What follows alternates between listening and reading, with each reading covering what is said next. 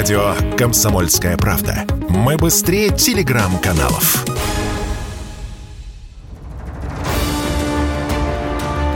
Цивилизация Россия. Программа Анны Шафран о том, каким будет наше завтра – Здравствуйте, друзья! Мы продолжаем программу нашу. И в этом часе у нас замечательный гость Елена Владимировна Панина, директор Института международных политических и экономических стратегий РУСТАТ, профессор, доктор экономических наук. Елена Владимировна, здравствуйте. Здравствуйте. Друзья, я напомню вам наши контакты. СМС-портал, WhatsApp, Viber, Telegram, единый номер, плюс семь девять шесть семь двести ровно девять семь ноль два. Сюда вы нам можете писать. Елена Владимировна, а, вы недавно опубликовали ну, я бы сказала, программную статью. Называется она «Образ будущего. Основа национальной идеологии для современной России». Когда я ее прочитала, я пришла вот просто в восторг, честно говоря, потому что мы с вами беседуем а, сегодня и сейчас в рамках программы «Цивилизация Россия». Спасибо. И э, я, прочитав эту статью, подумала, насколько же в унисон э, мы с вами мыслим. Но не только мы с вами, конечно же, наши многочисленные, слава тебе Богу, единомышленники, коллеги и соратники – но которые, как мы с вами сейчас установили перед началом эфира, а, все-таки э, некоторым образом в стороне находились от э, государственной линии, которая осуществлялась. То есть даже не так. У нас декларировались правильные вещи, разумные, добрые, вечные, а, на уровне государственном последние, даже и десятилетия, наверное, ну года точно. А непосредственная практика всегда каким-то странным образом сильно отличалась, мягко так выражаясь. Более, э, скажем так, э, в либеральную парадигму уходя по целому ряду фундаментальных направлений. От э, науки, искусства, культуры до экономики, социальной политики и так далее. И вот сегодня мне хотелось бы с вами обсудить вопрос тех самых основ, которые нам просто необходимы к восстановлению, с тем, чтобы мы могли успешно идти вперед в момент когда мы осуществили, в общем-то, как страна, как цивилизация, как государство свой выбор. Вот давайте с вами начнем э, беседу о том, в каком моменте, в принципе, мы сегодня находимся. Давайте его определим. Что это за момент? Ну, если брать э, ситуацию сегодняшнего дня – а не брать в ретроспективе то, что проходило вот все эти последние 30 лет, происходило у нас в стране, то можно сказать, что мы с вами находимся в моменте абсолютного перелома. Перелома э, того, что нам, э, тех стереотипов, которые нам 30 лет пытались навязать нашему народу, нашему обществу. Переломе того, что мы сегодня стоим перед выбором, будет ли Россия и будет ли вообще наша цивилизация в будущем, сохранится ли она и приумножится, хотелось бы, или ее просто не будет на человеческой карте. И память о ней пытаются стереть, ведь не только победить военным образом, но и стереть память. Поэтому сегодня момент, когда в стране проявляются кто истинные герои, что истинные ценности, а кто герои ложные и ценности ложные – вот этот переломный момент, конечно, он диктует, настоятельно диктует, чтобы наконец-то были сформулированы и приняты обществом, обсуждены, приняты обществом, прочувствованы те основы национальной идеологии, которые, в общем-то, соответствуют нашим традиционным ценностям, нашим взглядам, то, что сложилось ну, знаете, вот говорят 30 лет, 30 лет Россия. Нам не 30 лет, нам тысячи лет. 1014, точнее, если брать. Вот в такой момент мы сегодня переживаем. В общем-то, он переломный. А вы сказали о том, что проявляются сегодня подлинные герои, отделяются зерна от плевел. Давайте сформулируем и сфокусируемся на том, каким образом это происходит. Ну, смотрите, когда началась специальная военная операция на Украине, как мы увидели, ну, в самых разных слоях общества, ну, в первую очередь, конечно, в тех слоях, которые мы называем элитой, как мы увидели совершенно разные подходы к тому, что мы делаем, что мы делаем на Украине, и к пониманию того, за что, с кем идет борьба – и за что идет борьба. Мы увидели наши академические круги, которые подписали письмо в самом начале военной операции. Любой ценой добиться любой ценой, чтобы добиться подписания, э, ну, фактически капитуляции потребовали от нашего президента. Они стали подписи собирать по стране. Ну, не вся ж научная общественность э, вот такая. Мы увидели в деятелях культуры, а вернее псевдокультуры.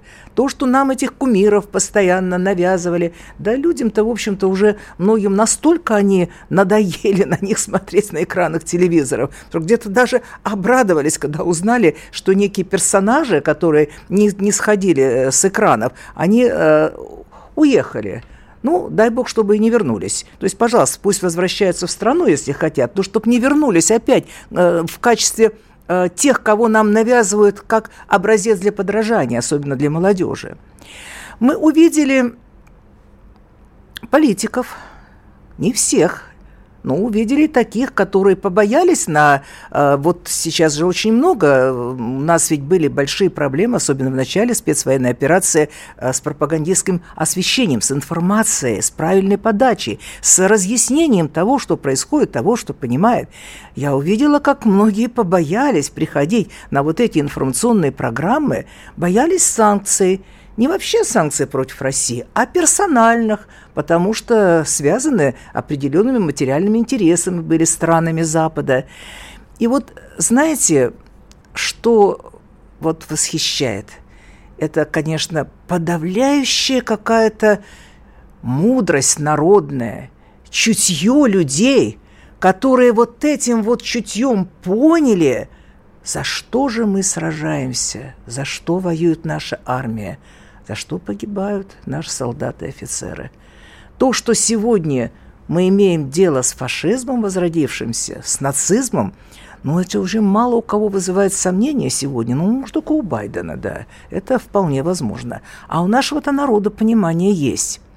Вот, вот то, о чем я говорю, как это проявилось, как лакмусовая бумажка, проявилось сейчас, кто есть кто – и вот что интересно, те самые политтехнологии, которые, в принципе, придуманы для того, чтобы обслуживать э, конструируемую повестку, очень часто э, слабо отражающую действительность, они создали такие вещи, которые посыпались в одночасье, да. С одной стороны, а с другой стороны выяснилось очевидное, да, что нечто подлинное, настоящее, оно не требует никаких специфических политтехнологий, оно возникает само по себе в момент кризиса, опасности, в момент тогда, когда требуется сплочение а, перед лицом единой угрозы.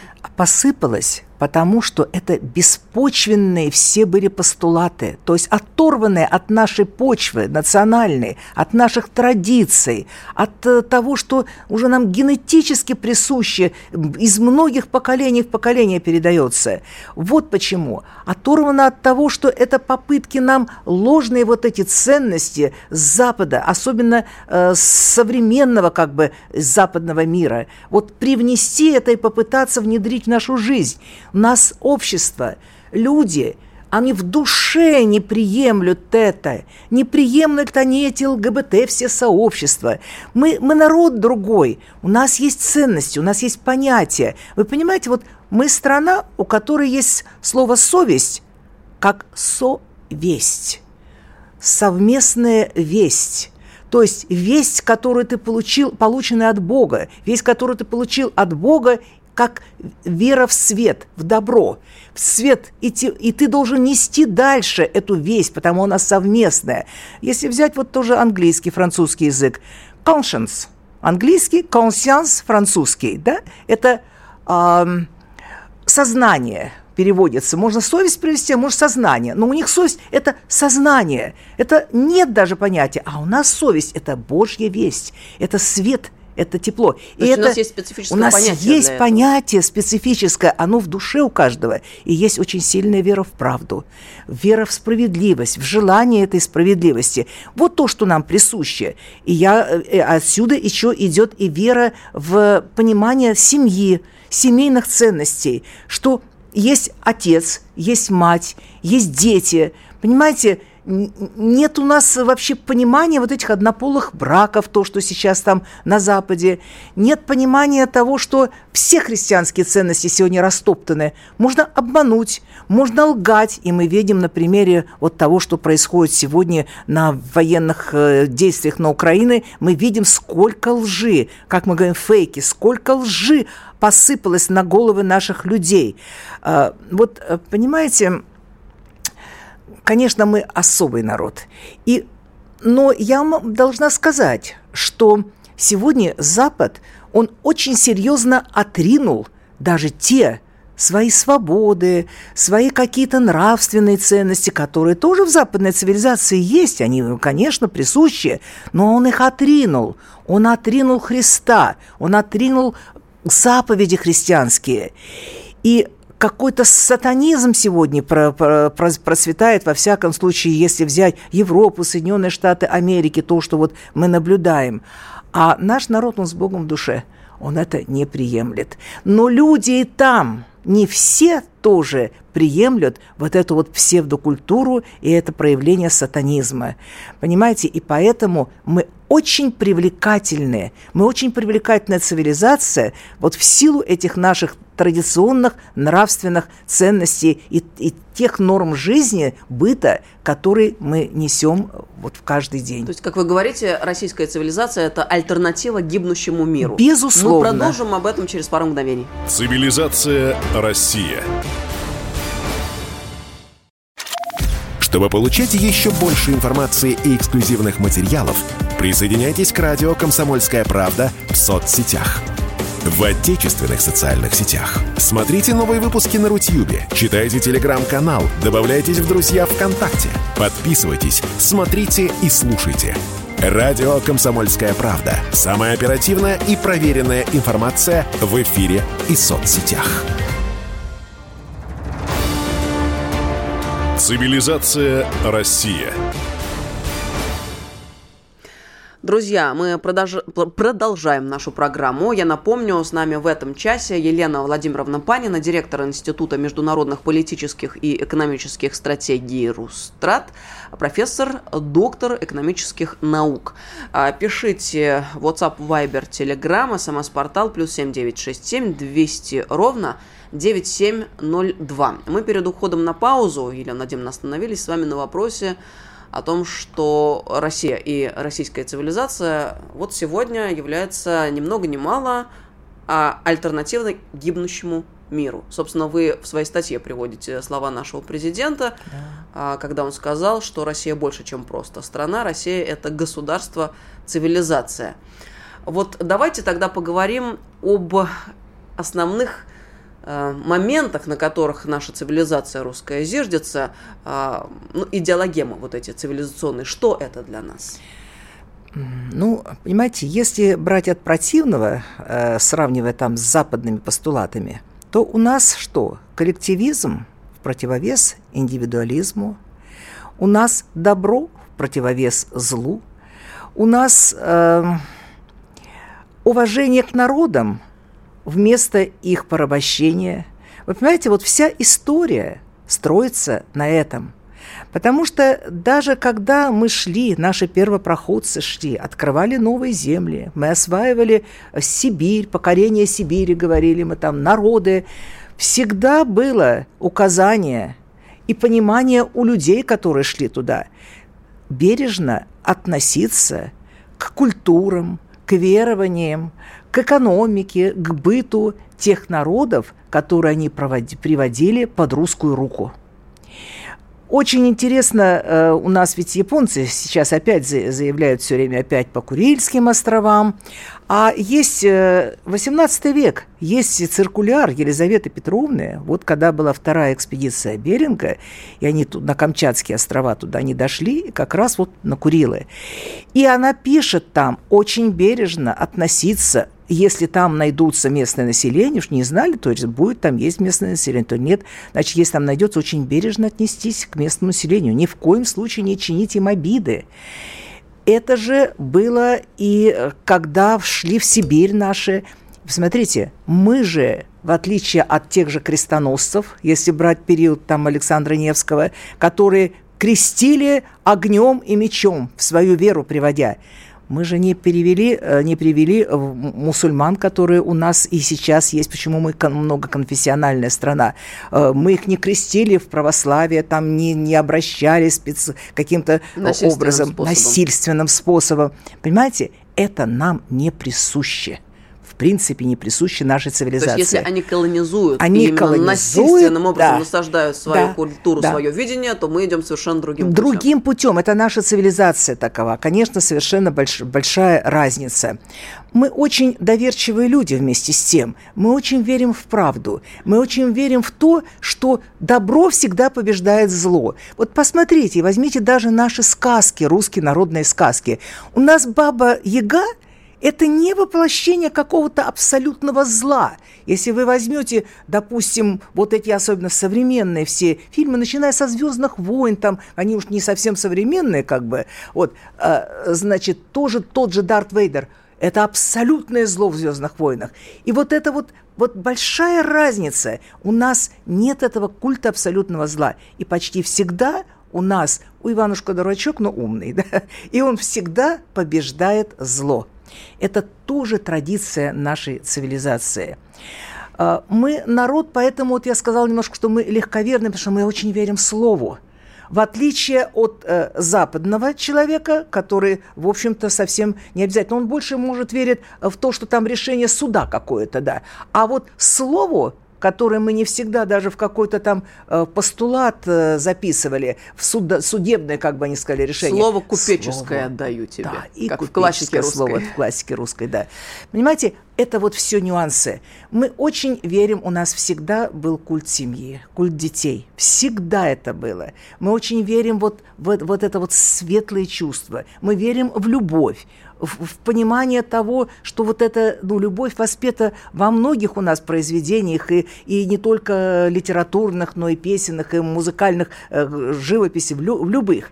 Знаете, вот очень большое отличие – нашей цивилизации, от цивилизации западной, особенно от того ее периода, вот то, что происходит сейчас, и во что она превратилась. Я не хочу сказать, что в западной цивилизации нет достойной литературы, когда, конечно, есть прекрасная литература, но корни у нас разные. Почему они всегда на нас смотрели немножко как бы свысока, потому что с высокомерием даже, не с высока, с высокомерием, что мы вот особые люди. Вот у нас никогда этого не было. Мы никогда не ощущали себя, мы всегда ощущали себя народом, который живет по Божьим э, замыслам, по, по вере. Но мы никогда не ощущали себя народом, который превыше всего и который должен диктовать свои идеологию, свою, свои ценности всем другим.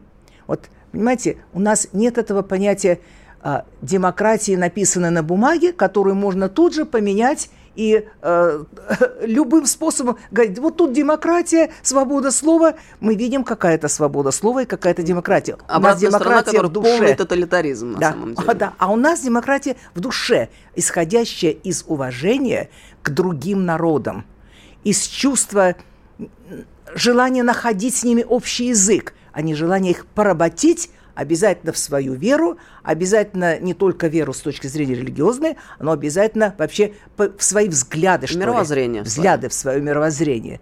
Вот этим мы очень сильно отличаемся. Ну и э, эти моменты, собственно, диктуют э, следующее положение, связанное с экономической сферой. У нас не э, человек для экономики, а экономика для человека. А нас пытались вогнать в другую Знаете, парадигму в начале 2000-х. А, Запад, в общем-то, э, вот я вам подарила мою книгу последнюю «У истоков западной цивилизации» Эллада. Так вот, э, э, когда-то западная цивилизация начиналась именно с понятия экономики, если по Аристотелю, это экономика то, что где человек для экономики, то, что нужно и полезно производится, а все остальное он называл хрематистика, то есть то, что э, деньги ради денег, как бы вот сейчас перевести на современный язык. Они это все уже потеряли. У них уже давно не производящая экономика, а экономика, которая основана чисто на вот э, финансовых, спекулятивных операциях и так далее. Все производство уже те же США, Европа, они уже вывели в другие страны давным-давно. Вот э, у нас, нам пытались это навязать. И, к сожалению, у нас еще э, этот вот э, либерализм, он не только в экономике, он и во всех сферах не преодолен. И э, чем скорее мы от этого избавимся, тем быстрее наша страна не просто э, встанет на ноги, но и совершит прорыв, без которого мы просто не выживем. Нам это необходимо. И вот э, здесь надо опять же вспоминать то, что у нас всегда была солидарность в экономике. Поддержка в экономике, то, что у нас э, не, не, за, ради, не ради зол, не противовес конкуренции и не ради золотого тельца, как бы. Вот, вот эти вот все вещи, но они могут быть в экономике по-разному при, преломляться, через разные формы. Ну и в том числе вот тоже понимание справедливости. Сегодня очень многие люди чувствуют несправедливость в экономическом плане, потому что есть очень богатые люди и есть, конечно, те, которые живут очень бедно. Я, конечно, не призываю, что мы все должны быть под одну гребенку, но вместе с тем мы должны понимать, что люди должны иметь стартовые возможности равные. Мы имеем колоссальные природные ресурсы. Это не только нефть и газ колоссальные природные э, ресурсы и с точки зрения всех, всей таблицы Менделеева, наверное, все полезные ископаемые у нас есть. Это лесные массивы, это запасы пресной воды, колоссальные э, материальные ресурсы. И вот, э, конечно, я думаю, что мы должны понимать, что природная рента – она должна быть вообще возможностью э, и достоянием всех э, людей, каждого члена общества.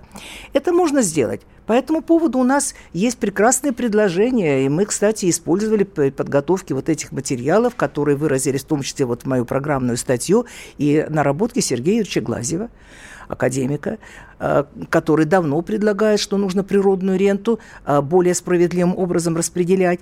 Есть опыт тех же арабских стран – Объединенных Арабских Эмиратов, Саудовской Аравии, Кувейта. В Кувейте, например, э, при рождении каждый гражданин получает именные счета. На них зачисляется не очень, может быть, большая там сумма э, в долларах, но за то время, пока он подрастает, у него уже там какой-то определенный капитал. И к совершеннолетию ребенок уже получает некие стартовые возможности. Я не говорю, что надо копировать слепо какой-то опыт. Но у нас есть сегодня наработки и предложения, и это вполне можно сделать. Потому что особенно вот наша молодежь, она, ей нужно, чтобы у нее были равные стартовые возможности у людей. Равные стартовые возможности. А уже дальше там вот э, смотреть, как это э, помочь обеспечить, реализовать эти стартовые возможности. Но стартовые возможности давать – это тоже экономика. Ну и, конечно, знаете, очень интересный момент. Мы там написали в разделе тоже, э, связанном э, с, справед... э, с равной возможности для всех. Мы недооцениваем наш человеческий потенциал. У нас человек отдельно, ресурсы сами по себе. При таких колоссальных ресурсах и при таком мощном человеческом потенциале у нас очень э, все-таки люди развитые, образованные. Вот это надо соединить. Вот это надо соединить и, и приумножить. В том числе чтобы у нас все-таки ресурсы не только использовались на, для получения валютной выручки, а чтобы они еще использовались для развития нашей промышленности, нашего сельского хозяйства, Пауза. нашего транспорта. И продолжим. Россия. Радио «Комсомольская правда». Мы быстрее телеграм-каналов. Цивилизация Россия.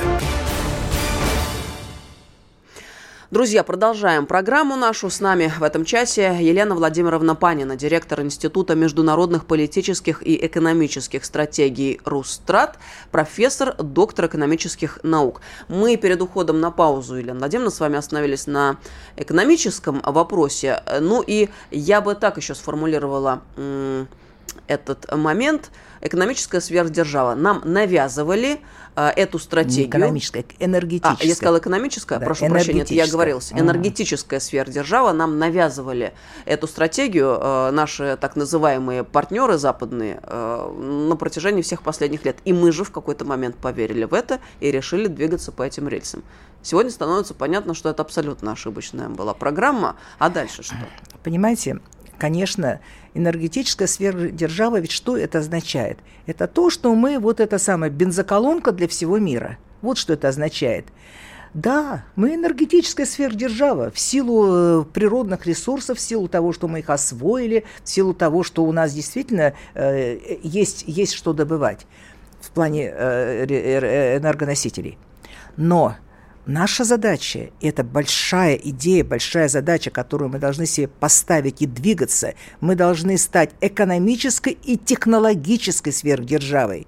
И у нас для этого есть все возможности. Вот перед уходом на рекламу э, как раз я о чем говорила. Надо соединить человеческий потенциал и ресурсный потенциал. Что значит, чтобы эти ресурсы работали на нашу промышленность, на наше сельское хозяйство, на наш транспорт и создавали нам конкурентные преимущества именно наших товаров, нашей продукции? Это вполне возможно и не, не вполне возможно, а я считаю, что так и нужно, это и внутренние цены – внутренние цены для того, чтобы наши ресурсы были доступны именно для нашей внутренней экономики. У нас огромный внутренний, э, емкий внутренний рынок. И мы должны, опираясь, развивая вот эту нашу внутреннюю экономику, обеспечивать технологии, внедрение новых технологий, мы а обязаны просто, опираясь как раз на наши природные богатства и, конечно, на совершенно уникального человека. Мы вот можем совершить этот технологический и экономический прорыв. Можем, но для этого надо отказаться от вот устаревших вот этих парадигм, которые провалились в течение 30 лет э, псевдолиберальной экономики. Когда деньги делают денег, деньги делают деньги, когда не могут молодые люди найти себя, got талантливые люди и уезжали на Запад именно те, которые в технических науках, которые в технологиях достигали чего-то передового. Они не могли добиться, да и сейчас, к сожалению, все это очень трудно. Они не могут добиться, чтобы их изобретения, их предложения находили э, место, находили внедрение. А вы понимаете, как для человека, особенно для человека молодого, амбициозного, как для него важно видеть, что его идеи, его задумки, его предложения воплощаются в жизнь реализуются. Это не менее важно, а может даже более важно, нежели достойно материального заграждения за труд. Это, конечно, важно, чтобы у нас люди получали нормальную зарплату, особенно талантливые люди. А, но еще не менее важно, почему уезжали. Я не могу реализовать здесь то, что я предлагаю. Вот это все надо преодолевать. И это можно сделать, и это нужно сделать. Мы без этого просто не выживем в этой ситуации только совершив вот такой мощный прорыв. Посмотрите, а, вот, кстати, я там тоже в статье писала об этом.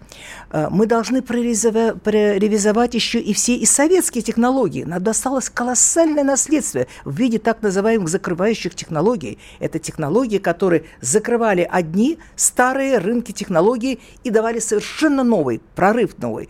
У нас их очень много еще и не, не востребовано, и до сих пор еще они не использованы, включая там плазменные двигатели, двигателей, много что еще есть у нас. Вот в сфере оборонной промышленности мы как раз до сих пор используем еще наработки наших советских закрывающих технологий в ракетной сфере. Я думаю, что они у нас есть везде, и я думаю, что мы должны вот на это обратить тоже особое внимание. Понимаете, э, переход должен быть в стратегии управления государственного должна быть коренным образом изменена. Вот все позитивное должно быть не просто поддержано, оно должно иметь право, возможности для того, чтобы это было реализовано. Это самое главное. право. И Преимущественное право. Свет. Потому что без этого ничего у нас не получится. Я напомню, о какой статье идет речь, друзья, потому что вы пишете, спрашиваете «Образ будущего. Основа национальной идеологии для современной э, России». На Регнуме эта статья вышла. Э, Елена Шестого. Панина а, автор, наша гостья сегодняшняя. Статья действительно программная. Э, я вам очень рекомендую, друзья, к прочтению. Последовательно э, все разложено по полочкам. От А до Я и все точки над И расставлены. И вот в контексте беседы об экономической составляющей давайте еще упомянем тему космоса. Почему лидерство в космосе для России так важно? Вы знаете, освоение космоса, космоса и освоение и иных э, космических тел можно, вот если брать, это можно сравнить, наверное, с периодом, э, это где-то 16-17 век, э, освоение, когда была открыта Америка, и начались освоения там серебряных рудников, и это серебро шло буквально кораблями, шло в Европу, и на базе вот этих богатств не всем воспользовалась, а, значит, Испания и Португалия воспользовались, они как раз больше промотали свои эти, эти ресурсы, но хорошо воспользовалась а, Нидерланды, Голландия, а, значит, очень хорошо воспользовалась Англия того периода времени, оно легло, вот эти вот богатства легли в основу промышленных переворотов и мощного взлета экономики того периода времени. Так вот, если брать освоения космических тел, те страны, которые первыми начнут освоение их, они получат колоссальные преимущества в экономической сфере. Но я уже не говорю о военно-стратегическом преимуществе. Вы посмотрите, что мы сегодня наблюдаем. Ведь после того, как э, ну, знаете, я вообще, э, я не знаю даже, как это назвать. Даже вот разгильдяйство слова не хочется применять. Это какое-то вредительство. Все, что было сделано с нашей космической отраслью. Ведь у нас до настоящего времени такие технологии в этой сфере, которых нет у тех же Соединенных Штатов Америки. Почему они и воспользовались нашими технологиями? Но мы видим сегодня, что делает Тесла, Илон Маск с поддержкой большой финансирования государственной идет через Пентагон и как сегодня в военно-стратегическом плане он работает на Украине. Они там осваивают свои новые эти технологии космические, но они очень серьезно киевскому режиму помогают в плане и отслеживания наших танковых колонн передвижения, подавления наших э, сигналов спутников и так далее и тому подобное. Значит, поэтому космос – кроме того, что он имеет колоссальное экономическое значение освоения космоса, кроме того, что он имеет колоссальное, трудно переоценить, э, значит, э, военно-стратегическое значение, это еще и большая идея. Мы были первыми в космосе. Мы вышли в космос, вы человечество вывели в космос.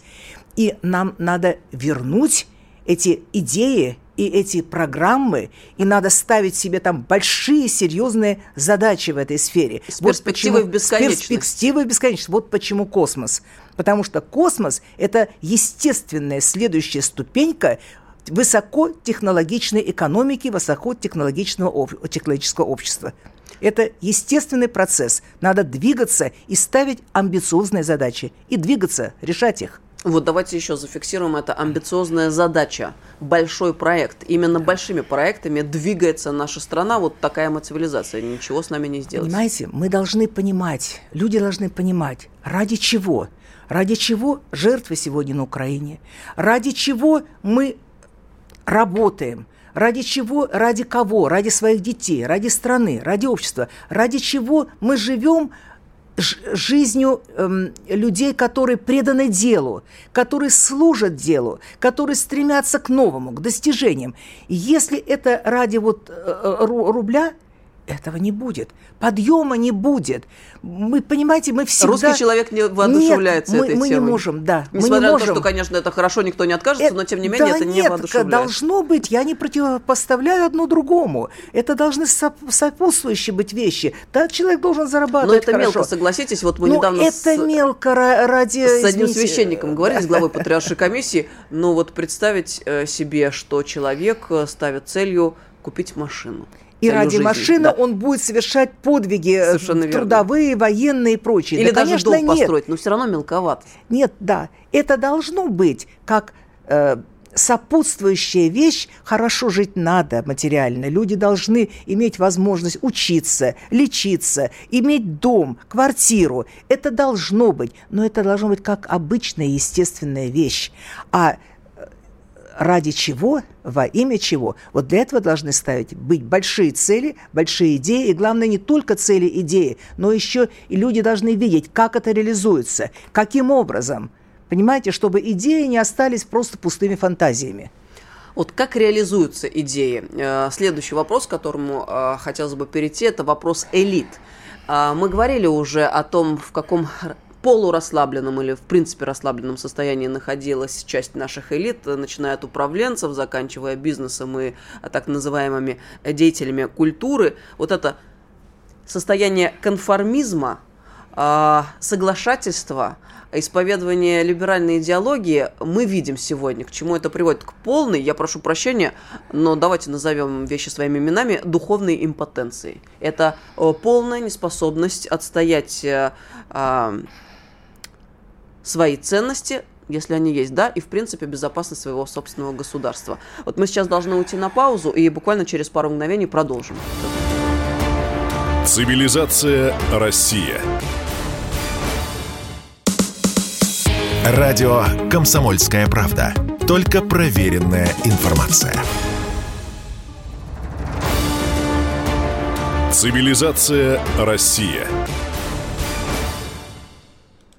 Продолжаем беседу, а заключительная часть нашей программы. С нами сегодня Елена Владимировна а, Панина, а, директор Института международных политических и экономических стратегий Рустрат, профессор и доктор экономических наук.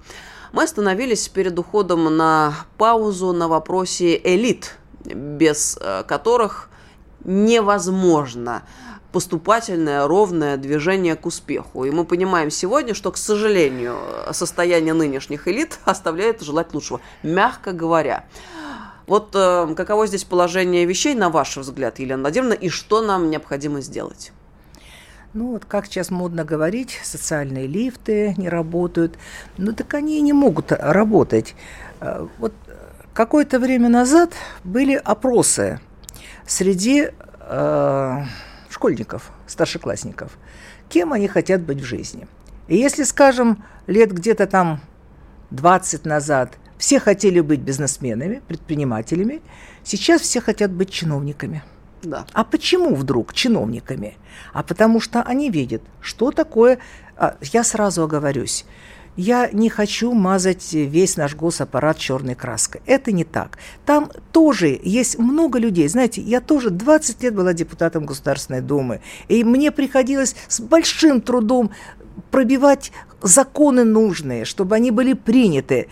Наверное, такие коллеги у меня там и были, остались сейчас, но далеко же не все – и далеко не все и в госаппарате вот так вот подвижнически пытаются что-то сделать.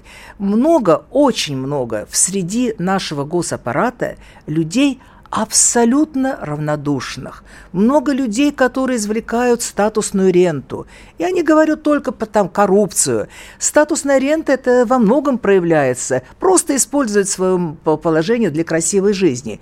И вот разговариваешь с таким представителем какого-нибудь там министерства, абсолютно пустые глаза. Вот у него прошел день, и умение самое страшное – это показуха. Умение отчитаться перед вышестоящим начальником. ИБД – имитация и, бурной деятельности. Имитация бурной деятельности. Имитаторы – вот когда-то очень хороший в советский период, уж в постсоветский период, был очень хорошая повесть была Сергея Есина «Имитатор». Вот это имитаторы, понимаете? Вот как от этого зла избавиться? Ну, ну единственный способ есть. А, когда жизнь наш сегодня уже привела к тому, что только реальными результатами мы можем добиться перелома и выстоять в этой жестокой схватке, против которой против нас воюет сегодня весь Запад, мы можем выстоять только, когда будет, в том числе на уровне госуправления, госаппарата, будут показываться конкретные реальные результаты. Вот только так. Понимаете, вот в период Великой Отечественной войны и э, накануне там период, когда шла, шла значит, ускоренными темпами шла индустриализация, шло развитие нашей военной промышленности, потому что было понимание в СССР. Это неправда, что не, не Сталин не, не, не, не верил в то, что там Гитлер, он не верил, что он нападет 22 июня, наверное. Но то, что война будет, понимали все – и вот в этот период времени какая плеяда мощных руководителей и э, в промышленности, э, в других сферах экономики, во время войны военачальники, какая плеяда была выведена часто через несколько звездочек. Понимаете? Вот когда понадобился реальный конкретный результат. Вот это единственный способ – как можно будет э, заменить эту элиту. Но для этого должна быть изменена соответствующим образом и государственная кадровая политика. Понимаете, надо людей подбирать пестовать, что называется, с мал- малого возраста, воспитывать их, э, не только обучать, давать знания, но еще и воспитанием заниматься. То есть вернуть надо в образовательный процесс нашу русскую педагогику, а именно воспитание, когда воспитывается гражданин, который понимает идеи служения своей родине, который, э, кроме того, что он должен обладать знаниями, еще и верит в, э, в добро, знает нашу историю, наши традиционные ценности. Вот такие люди, из таких людей уже будет меняться элита и в том числе госаппарат. Наверное, это не то, чтобы э, вот э, в один момент может быть сделано, но когда мы изменим подходы, изменим государственную политику в плане формирования э, ну, представителей элиты, элита шире, чем только госаппарат. Но сейчас в данном случае я говорю о госаппарате. Госаппарат на региональном уровне аппарат. Вот когда будут другие критерии, другие подходы, вот тогда мы увидим другие и результаты. Нам слушатели пишут, давайте одно из сообщений зачитаю, чтобы не было ощущения, что э, пишут в пустоту, друзья. А, напомню, номер плюс 7967 200 ровно 9702. Это WhatsApp, Viber, Telegram, смс-портал, единый номер. А, спасибо за то, что озвучиваете э, замечательные планы и идеи по социальной и культурной справедливости, но для реализации этих планов необходимо прежде всего уход необходимо от политической системы по понятиям. Я просто читаю, как э, прислали. Необходим пересмотр итогов приватизации э, социалистической собственности всех отраслей природных ресурсов, установка порога обогащения нормы количества имущества у каждого гражданина, все, что выше определенного порога подлежит конфискации, иначе невозможно построить справедливое общество. Те, кто э, по понятиям все присвоило в настоящее время, продолжает обогащаться просто технически и далее продолжит выстраивать феодальные общественные отношения, где мы, простые граждане, только рабы их корпораций. Человеческий капитал, как принято уже говорить. Вот, э, Знаете, э, да, я все понимаю, это очень распространенная точка зрения. Я хочу сказать, что в целом жизнь общество, экономическая жизнь, она должна быть устроена более справедливо, и она все-таки, вот я там привожу не зря, принцип из социализма пришел, от каждого по способностям, каждому по труду. Понимаете, ну, труд, он тоже разный быть. Есть труд ученого, есть труд рабочего. Это э, разный вклад. И, конечно, он и оцениваться должен по-разному. Не надо, чтобы была уравниловка. Таким образом, мы потеряем вот эти таланты. Талантливый человек может быть и на рабочем месте, это везде. Но есть люди, они разные, в принципе. И отношение к труду разное. Понимаете? И если опять взять все, отнять и поделить, вы знаете, мы это уже проходили. Кто был никем, а то не станет, а тот станет всем, а остальные опять никем вот эту часть последнюю забывают, а остальные опять никем. Нельзя на этот путь становиться. Другое дело, что, конечно, там, где приватизация незаконная, а мы это знаем, э, где она проведена, эти залоговые аукционы, наверное, там, если сейчас это юридически возможно, в каких-то случаях, наверное, уже и нет, в каких-то возможно, там, наверное, надо будет и пересматривать результаты приватизации. Там, где нужно исправить в эту экономическую несправедливость, это надо это делать. Я говорила говорила как раз в начале нашей программы, где-то в середине программы, о том, что э, мы должны дать равные стартовые возможности за счет, э, значит, возможности получать, э, значит, доход от использования природной ренты каждому гражданину. И механизмы для этого соответствующие есть.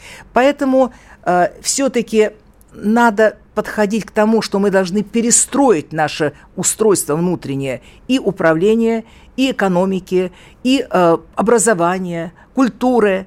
Но я просто против того, чтобы сейчас взять, зачистить опять все поле пространства и опять начинать с нуля строить. Вот этого делать никак нельзя. Этим мы себя отбросим э, назад. Сейчас надо найти ошибки, надо их исправить, надо выстроить э, другие отношения, систему отношений в люб... во всех сферах деятельности человеческого общежития. И вот дальше двигаться. Двигаться дальше. И надо перестать воевать с собственной историей. Понимаете, у нас история, а, она очень многолика, многопланово, и в ней есть, были и есть, и остаются сейчас, и были в истории периоды разные. Но нельзя, когда мы один период истории мажем полностью черной краской, ничего хорошего в нем не находя, а другой период истории в, розовых, э, в розовом цвете. Нельзя. Наши куски истории не могут воевать друг с другом, потому что это означает, что народ воюет друг с другом. А нам как никогда сейчас нужно единение. Единение, солидарность, единение нации. Вот что нужно. У нас остается буквально минута или полторы до конца программы. Мы делаем какой главный вывод? Главный вывод состоит в том, что назрели срочные перемены. И вы уже в целом э, сказали нам, что это за перемены, но давайте э, так лаконично еще раз э, сформулируем, э, может быть, в режиме таком блиц. Что это? Четкое формирование нашей гуманитарной политики, принятие, наконец, основ традиционных ценностей, то, что не удалось принять этот указ э, президента, был подготовлен, его заблокировала наша вот либеральная верхушка э, 2. Но Совбез дал, кстати говоря, надежду. Дал надежду, будем надеяться, да. Дальше, надо, кроме того, чтобы принять это, надо еще организовать процесс, когда это станет не показным, главное, чтобы ни профанации не было, когда мы говорим о патриотизме. Реализовать на практике. Реализовать так, чтобы это действительно, как сказал президент наш правильно, чтобы э, процесс соответствовал тем высоким целям, э, на который он направлен. Э, значит, надо изменить подходы в экономике, надо дать людям справедливость, с точки зрения экономических возможностей, реализацию их, э, эм, значит, их э, творческого потенциала в сфере трудовой, технологической, да, во всех сферах. Понимаете, сейчас у нас возможность для этого все есть, потому что есть единение нации. Сегодня есть это, есть понимание того, э, что происходит со страной и что на кону стоит. Вот это сегодня есть. И этот порыв – он должен быть обязательно притворен в жизнь. Спасибо большое. Елена Панина была сегодня с нами. Россия.